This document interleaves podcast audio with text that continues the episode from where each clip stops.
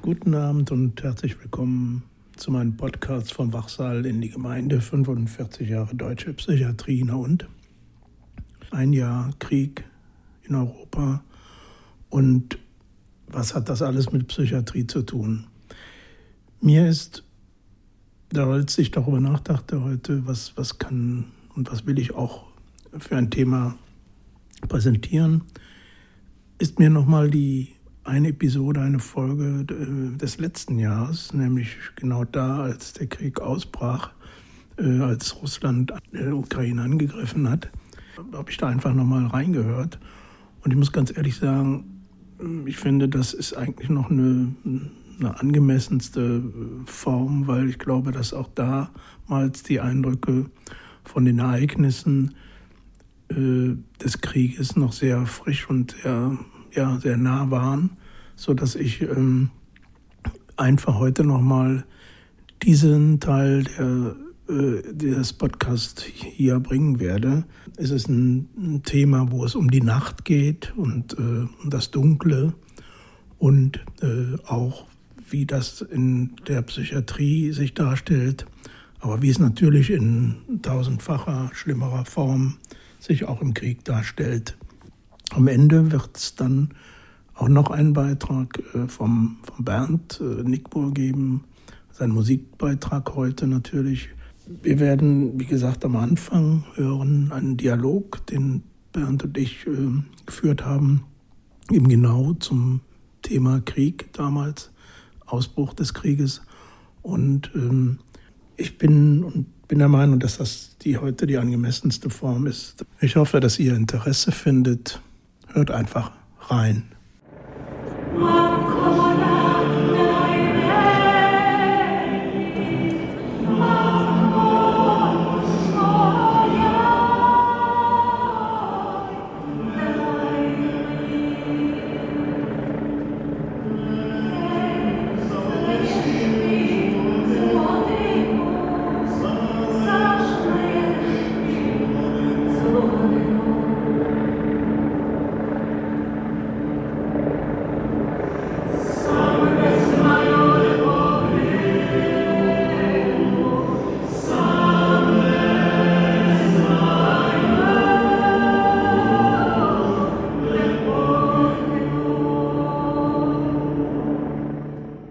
Ja, Bernd, du bist ja wieder hier, um da eigentlich deinen Musikbeitrag hier genau. zu präsentieren. Ne? Und äh, ich habe diesmal ja, wie manches Mal auch, aber heute auch mal wieder so ein bisschen Schwierigkeiten gehabt, wenn man dann so ein so einen Text macht für, für diesen Podcast und sich mit Psychiatrie beschäftigt. Und wir haben ja diesmal dieses Thema Nacht im weitesten und im verschiedensten Sinne. Und dann denkt man, wie profan ist das eigentlich? Ne? Wie kann man das eigentlich machen? Äh, hört da noch jemand zu im Moment in der Weltsituation? Ich weiß nicht, wie du das siehst. Äh, du hast ja schon beim letzten Mal auch bei deinem Musikbeitrag so ein, so ein zumindest so ein Zweifel äh, da mal laut werden lassen. Äh, jedenfalls bin ich immer so ein bisschen zögerlich im Moment, solche Themen überhaupt zu bedienen, ob man dazu eine Berechtigung hätte. Ne?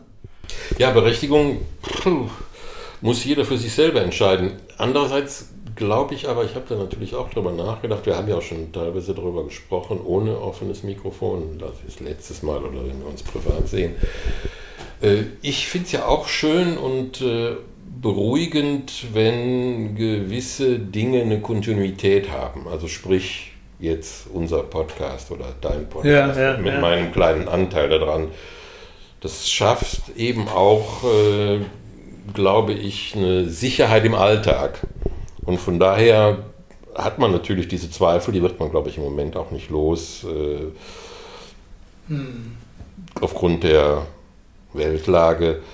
Aber ich glaube, man sollte versuchen, mit allen Gedanken, die da mitschwingen, dennoch äh, den Alltag weitestgehend weiter zu gestalten, hm. wie er vorher war.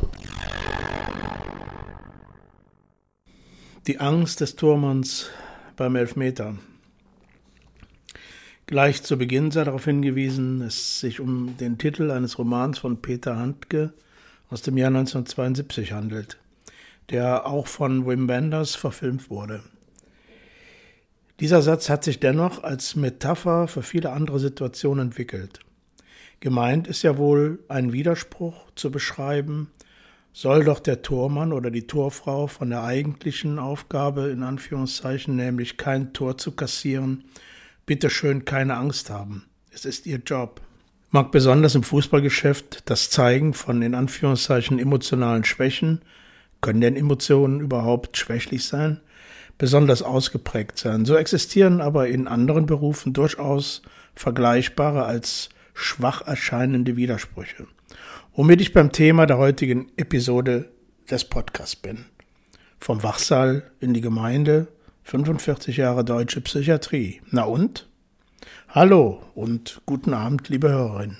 Da, wo ich meine ersten Erfahrungen mit Nachtwachensituationen gemacht habe, war es so, dass sie eine als zwölf Stunden Schicht organisiert war. Zwölf Stunden von 19 bis 7 Uhr morgens. In dieser Zeit war man beispielsweise auf einer Akutstation für 30 Menschen allein verantwortlich. Da gibt es die verschlossenen, geschlossenen Stationen, auf denen sich alte Menschen mit den unterschiedlichsten Krankheitssymptomen wie starke Verwirrtheit, große Angst und damit verbundene Unruhezustände, völlig fehlenden Orientierungssinn und verlorenem Tag- und Nachtrhythmus befinden die natürlich nicht von 19 Uhr bis zum Morgen im Bett liegen konnten. Dann entweder herumliefen, andere MitpatientInnen wenig absichtlich belästigten, in die Ecke ihre Notdurft verrichteten oder es ganz im Bett gefesselt waren und oder mit Bettgittern gesichert waren, über die sie aber dennoch versuchten hinüberzusteigen. Dabei irgendwie hängen blieben, herumschreien, sich verletzten und sie alle natürlich mit sedierenden Medikamenten vollgestopft und ihnen noch zusätzlich Bedarfsmedikation im Laufe der Nacht verabreicht wurde. Die eigentliche Unmenschlichkeit bestand darin, so viele, 25 bis 30 und mehr, schwerkranke und alte Menschen auf einer Station unterzubringen, keine würdige und situationsgerechte Aufenthaltssituation zu schaffen und sie nachts von einer Fachkraft, von einer Fachkraft versorgen zu lassen. Wie sollte das gehen? Nur mit Gewalt und völlig unzureichender Versorgung, ganz zu schweigen von Anteilnahme und einer fachgerechten Pflege. Oder die Akutstation mit 30 und mehr Menschen belegt, die in ganz unterschiedlichen psychischen Ausnahmezuständen sind.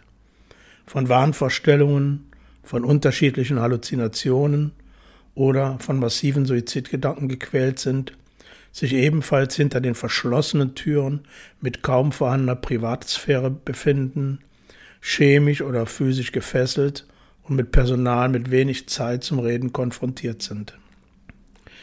Da gab und gibt es auch die Aufnahmestation für Menschen, die alle möglichen Krankheitsbilder der Sucht aufweisen und oftmals aktuell intoxikiert waren, wenn sie die geschlossene Stationstür durchquerten die eigens und nur für diesen Moment geöffnet wurde. Sie wurden von den Sanitätern begleitet und nicht selten von der Polizei in Handschellen übergeben. Eine absurde Situation.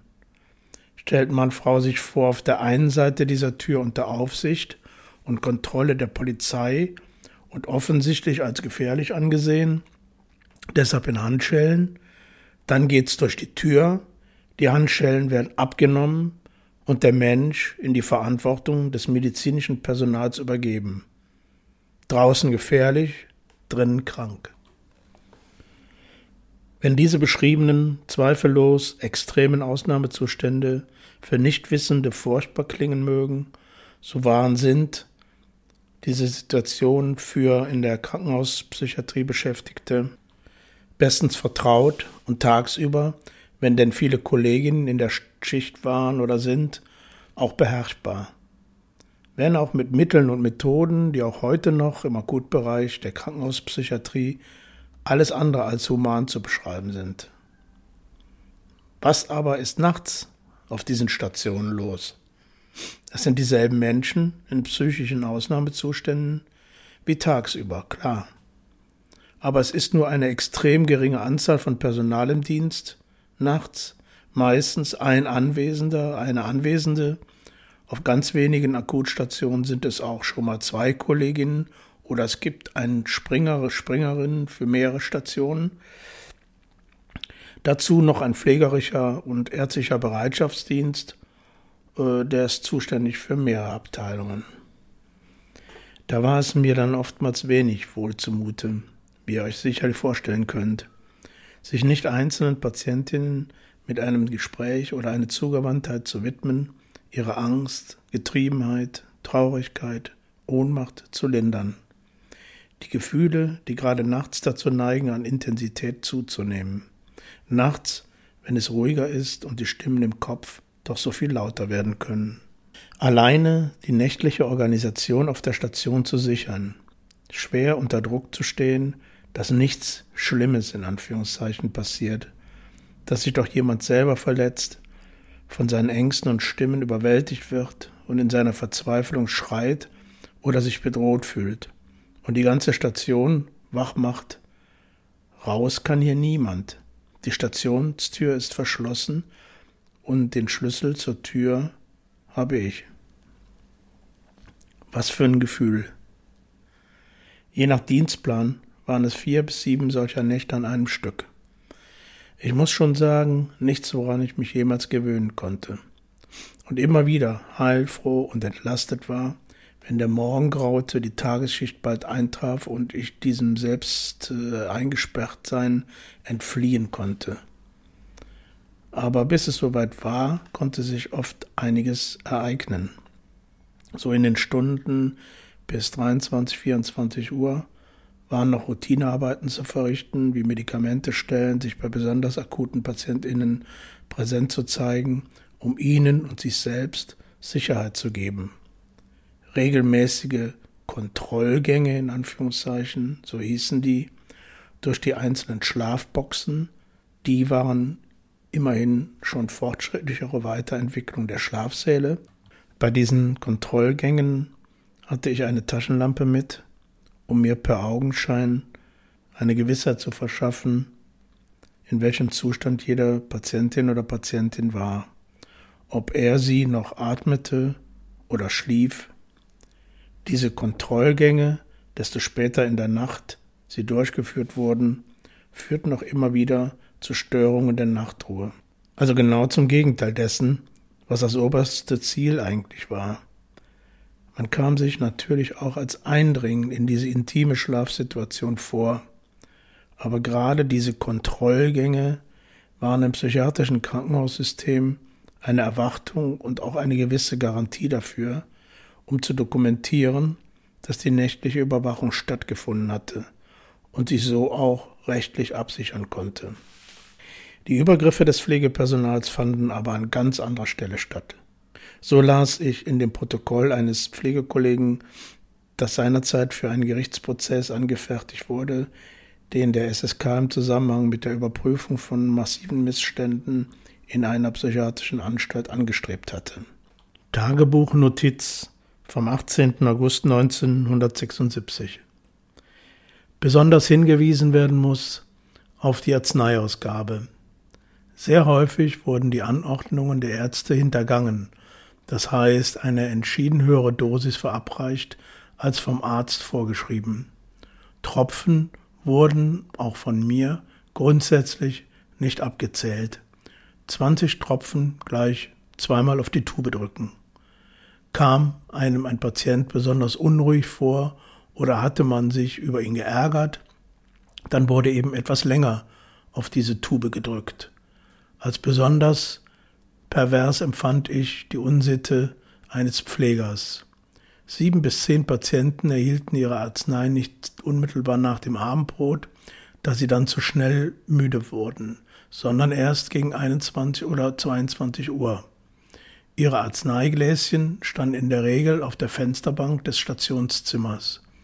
Zu Beginn der Nachtwache oder vor der Ablösung zur Nachtwache nahm der Pfleger X eine Flasche Haldol, drückte auf die Tube und strich damit über die Gläschen hinweg. Egal, ob es sich um die Arznei eines Alkoholikers, Epileptikers oder Schizophrenen handelte. Soweit äh, das Zitat aus dieser Tagesbuchnotiz für eine, äh, einen Prozess. Und genau so war es dort, wo ich gearbeitet habe. Wenn man diese Praktiken nicht angewendet hatte, war klar, das ist keiner von uns. Vorsicht. Und wer glaubt, ich rede von früher, das ist doch heute alles völlig anders, dem und der empfehle ich folgenden Artikel in der Tagesspiegel, in den Pflegekolleginnen und Patientinnen die heutige Situation in psychiatrischen Kliniken beschreiben, und zwar auch in großen Kliniken, besonders den Aspekt des Personalnotstands und dessen Auswirkungen auf den konkreten Umgang auf den heutigen Stationen in Bezug auf Zwangsmaßnahmen, Medikamentenverabreichung und der fehlenden Möglichkeit, angemessen auf Bedürfnisse der Menschen einzugehen, besonders nicht mit der Haltung, psychiatrische Behandlung ist in erster Linie Beziehungsarbeit. Den Link äh, dieser Berichte stelle ich in den Blog. Es sind aber noch relativ junge Berichte und äh, wie ich schon sagte, es sind kleine, keine kleinen, irgendwo verborgenen Kliniken, sondern handelt sich in einem Fall sogar um die Charité in Berlin. Ich zitiere auch eine kurze Passage aus diesen jüngeren neuen Berichten.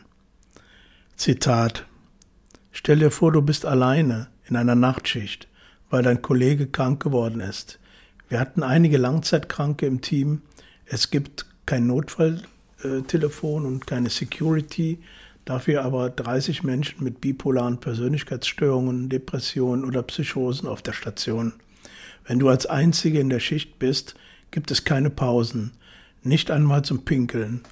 Essen sowieso nicht. Patienten schreien oder verletzen sich selbst, du bist heillos überfordert. Wenn nur eine Person eine Panikattacke bekommt, müssen alle anderen Aufgaben liegen bleiben und wir verletzen die Aufsichtspflicht. Ich erinnere mich besonders an eine Nachtschicht. Völlig allein war ich als Krankenpflegerin und angeforderte Leihkraft auf einer fremden Station. Nachts kam eine Person, die besonders Betreuung brauchte, weil sie sonst sich anderen oder anderen etwas antun konnte. Da alle anderen Kräfte in der Klinik auch mit ihren Aufgaben überfordert waren, kam mir keiner zu Hilfe. Nach Dienstende stand ich auf dem Parkplatz. Die Sonne ging auf, und ich lief wirre Kreise. Es hatte eine Weile gedauert, bis ich verstand, dass ich den Bus nehmen muss. Danach habe ich 24 Stunden geschlafen. Ende des Zitats. Je weiter die Nacht voranschritt, gab es dann auch ruhigere Phasen und man versuchte sich auf seine Weise in der Nachtwache einzurichten. Heute kaum vorstellbar, aber es gab nachts nur ein sogenanntes gemeinsames ARD-Nachtprogramm im Radio mit grottenschlechter Musik. Das gab einem trotzdem so etwas den leisen Hintergrundsound der Nacht. Die regelmäßigen Kontrollgänge waren der andere Rhythmus der Nacht. Besonders heftig waren nächtliche Notaufnahmesituationen. Dann durchbrach diese nächtliche, bleierne Stimmung und es wurde viel Licht gemacht. Es gab Unterhaltung mit vielen Fragen um sich schnell ein Bild zu machen, wer da gekommen war und was er sie brauchte. Meistens kam bei diesen Szenen der oder die Aufnahmeärztin vom Dienst mit auf die Station, um das nötige medizinische zu verorten. Das war schon ein viel beruhigenderes Gefühl, eben nicht alleine zu sein. Nachts waren diese diensthabende Ärztin und ein weiterer pflegerischer Bereitschaftsdienst telefonisch erreichbar und auch zur Stelle, wenn es Situation erforderte. Aber wer weckt schon seine schlafenden Bereitschaftskolleginnen gerne auf? Je nachdem, auf welcher Station Mann oder Frau Nachtwache hatte, war der frühe Morgen dann wieder mit Routineaufgaben besetzt. Auf den Stationen, auf denen die alten Menschen waren, bestand das oft auch darin, schon Tagesdienstaufgaben auszuführen, ganz besonders die unmenschlichen Duschaktionen am frühen Morgen durchzuziehen. Das war grauenvoll, denn die alten Menschen, einige waren tatsächlich erst gegen Morgen eingeschlafen, wurden brutal geweckt und unter die Dusche geschleppt. Dagegen war überhaupt nichts zu machen. Das war einfach so von im Stationsalltag gesetzt und wurde komplett von der Tagesschicht erwartet, dass die Nachtkollegen mit dieser Prozedur schon angefangen hatten, wenn sie kamen. Einfach grauenvoll. Und dann, ganz wichtig, war da noch das Rapportbuch, in das man die nächtlichen, in Anführungszeichen, besonderen Vorkommnisse eintrug. Die besonderen Vorkommnisse oder noch besser keine besonderen Vorkommnisse. Aber war da wirklich nichts Besonderes vorgekommen? Ich meine, diese ganze Nachtwachensituation war ein einziges besonderes Vorkommnis. Was soll ich noch sagen? Wenn das zu hören war und man dann endlich wieder außerhalb der verschlossenen Tür stand, mit einem Gefühl von geschafft und einer Erleichterung zugleich, aber dennoch sträubte ich mich, darüber nachzudenken, dass in meiner Nachtwache ich nicht wirklich etwas Gutes oder gar Menschliches geleistet zu haben. Denn mir war klar, das ist nur das Verwalten von Elend und Leid. Und nach ein paar Stunden Schlaf geht's wieder in diese Grube.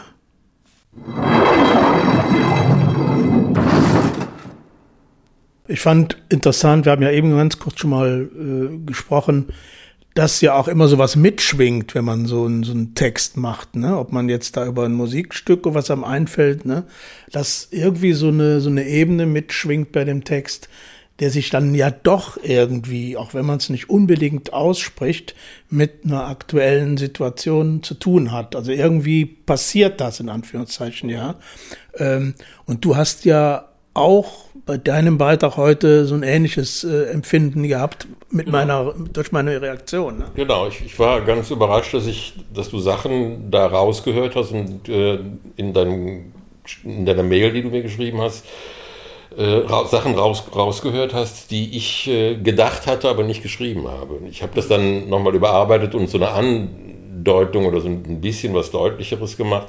Aber äh, gibt ja zwei Sachen, die mir dazu einfallen, jetzt ganz spontan. Früher hätte man, also in den 70er Jahren, hätte man gesagt, das sind die Vibes, die fließen damit ein in den Text. Also gerade ja, was jetzt Musik angeht, Vibes.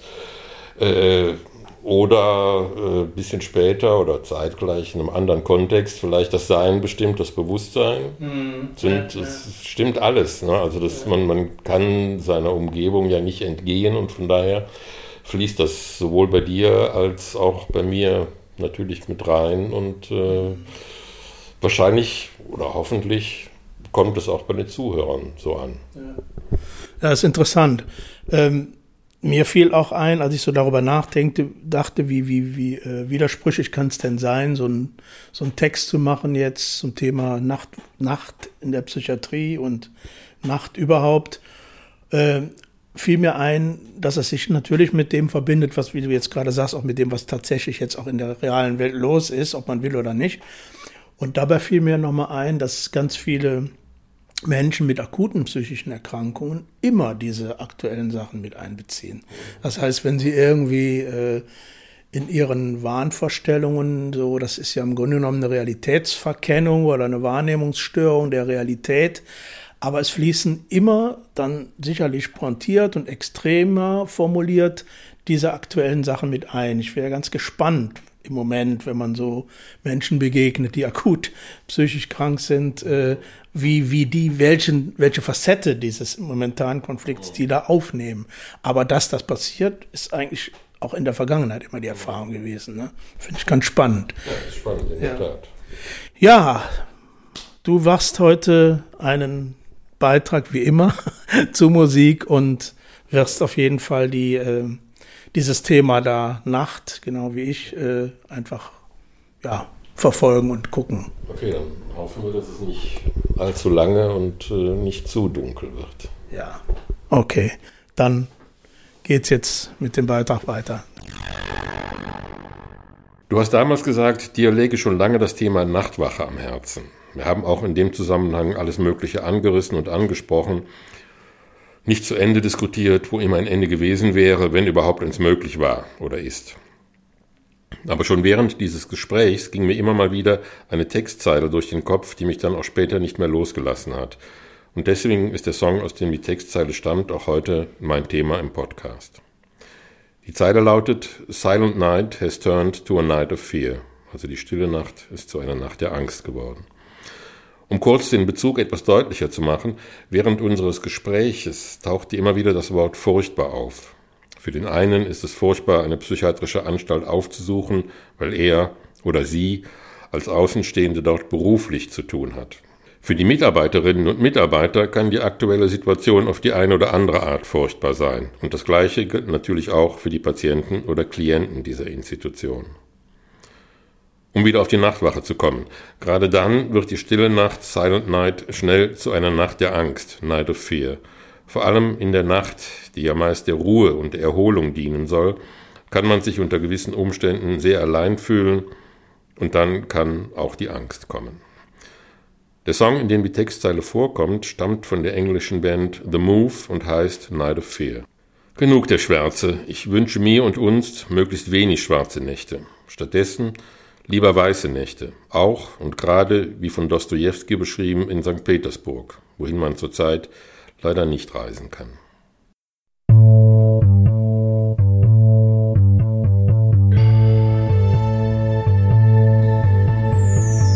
Er ist wieder da, wieder hier.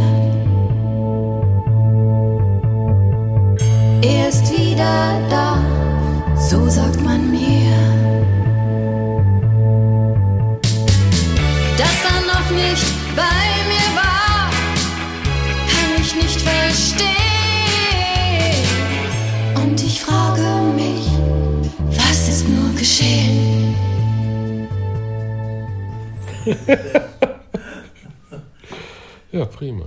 Hi Klaus und alle, die uns zuhören. Lass uns was über Chrissy Hind machen, hattest du gesagt. Einverstanden. Hier kommt was. Die US-Amerikanerin Chrissy Hind aus Akron, Ohio, kam Anfang der 70er Jahre nach London.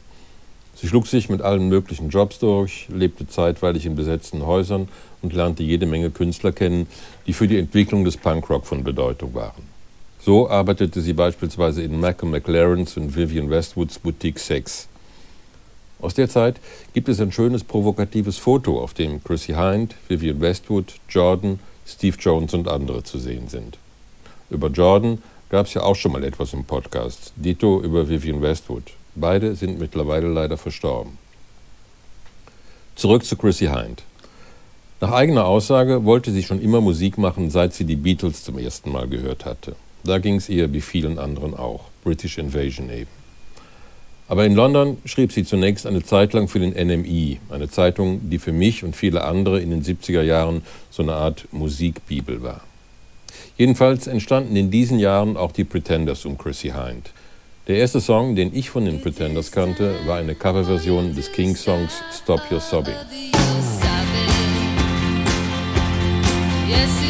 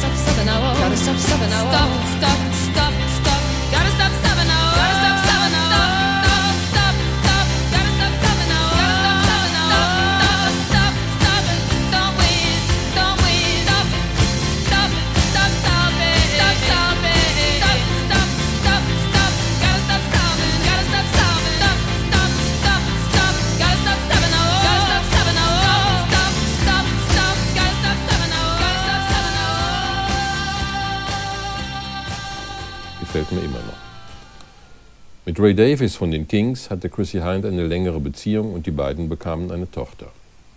Nach Stop Your Sobbing folgten jede Menge Hits für die Pretenders. Die muss ich hier nicht aufzählen. In der Arte Mediathek gibt es eine Doku über Chrissy Hind und ein Pretenders-Konzert. Da kann man alles sehen und hören. Chrissy Hind, mittlerweile Anfang 70, macht immer noch Musik und geht auf Tour. Der Guardian schrieb kürzlich begeistert über ein Konzert von Anfang Februar des Jahres in Manchester. Wer noch mehr über Chrissy Hind und die Pretenders wissen will, kann sich auch in ihrer Autobiografie mit dem Titel Reckless kundig machen. Hier geht's, na klar, um Sex, Drugs und Rock'n'Roll. Alles in großen Mengen.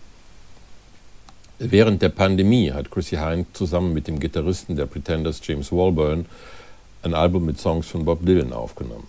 Das Album mit dem Titel Standing in the Doorway wurde in den Medien über den grünen Klee gelobt, aber ich habe es bis heute leider noch nicht geschafft, es anzuhören. Unter dem Titel Tomorrow is a Long Time gibt es zudem einen Film über die Entstehung des Albums. Und jetzt schlage ich mal einen gewaltigen Bogen zurück in die 60er Jahre. Auf ihrem zweiten Album spielten die Pretenders den Ray Davis Song I Go to Sleep. Ein Song, der zuerst 1965 von den Applejacks veröffentlicht wurde und erst später von den Kings als Bonustrack auf deren Album Keine Kings. Soweit, so gut. I Go to Sleep wurde aber auch von der deutschen Sängerin Marion Merz bzw. Marion im Jahr 1967 im Beat Club gesungen. Angeblich war sie die erste und einzige deutsche Sängerin, die im Beat Club auftrat. Marion oder Marion Merz, wie sie sich später nannte, hatte ihren ersten Hit 1965 mit Er ist wieder da. Wegen Differenzen mit der Plattenfirma zog sie sich Ende der 60er Jahre vorübergehend aus dem Business zurück, nahm Schauspielunterricht und veröffentlichte Anfang der 70er Jahre unter dem Titel Seite 1 eine LP mit Songs von Burt Bacharach, der ebenfalls kürzlich gestorben ist. Obwohl die Kritik begeistert war, blieb der Erfolg beim Publikum aus und die LP gilt heute als gesuchte Rarität. Marion veröffentlichte weiterhin Songs und trat im Fernsehen und in Musicals auf. Ihr größter Verkaufserfolg blieb jedoch Er ist wieder da. Im Jahr 2009 veröffentlichte sie den Titel Er ist nicht mehr da. Im August wird Marion 80 Jahre alt. Aber eigentlich ging es ja um ihre Version des King-Songs I Go to Sleep. Mir hat ihre Interpretation im Beat Club damals sehr gefallen und wenn ich mir den Clip heute auf YouTube ansehe, gefällt er mir immer noch. Ich habe im Internet nur eine Veröffentlichung gefunden, auf einer Versteigerungsplattform ähnlich wie eBay. Da gab es eine Promo-Single von I Go to Sleep, die für über 200 Dollar versteigert wurde. Wäre vielleicht was für die Jukebox von unserem Freund Christian. Aber vielleicht hat er die Single ja sogar. Lass von dir hören, Christian. In diesem Sinne.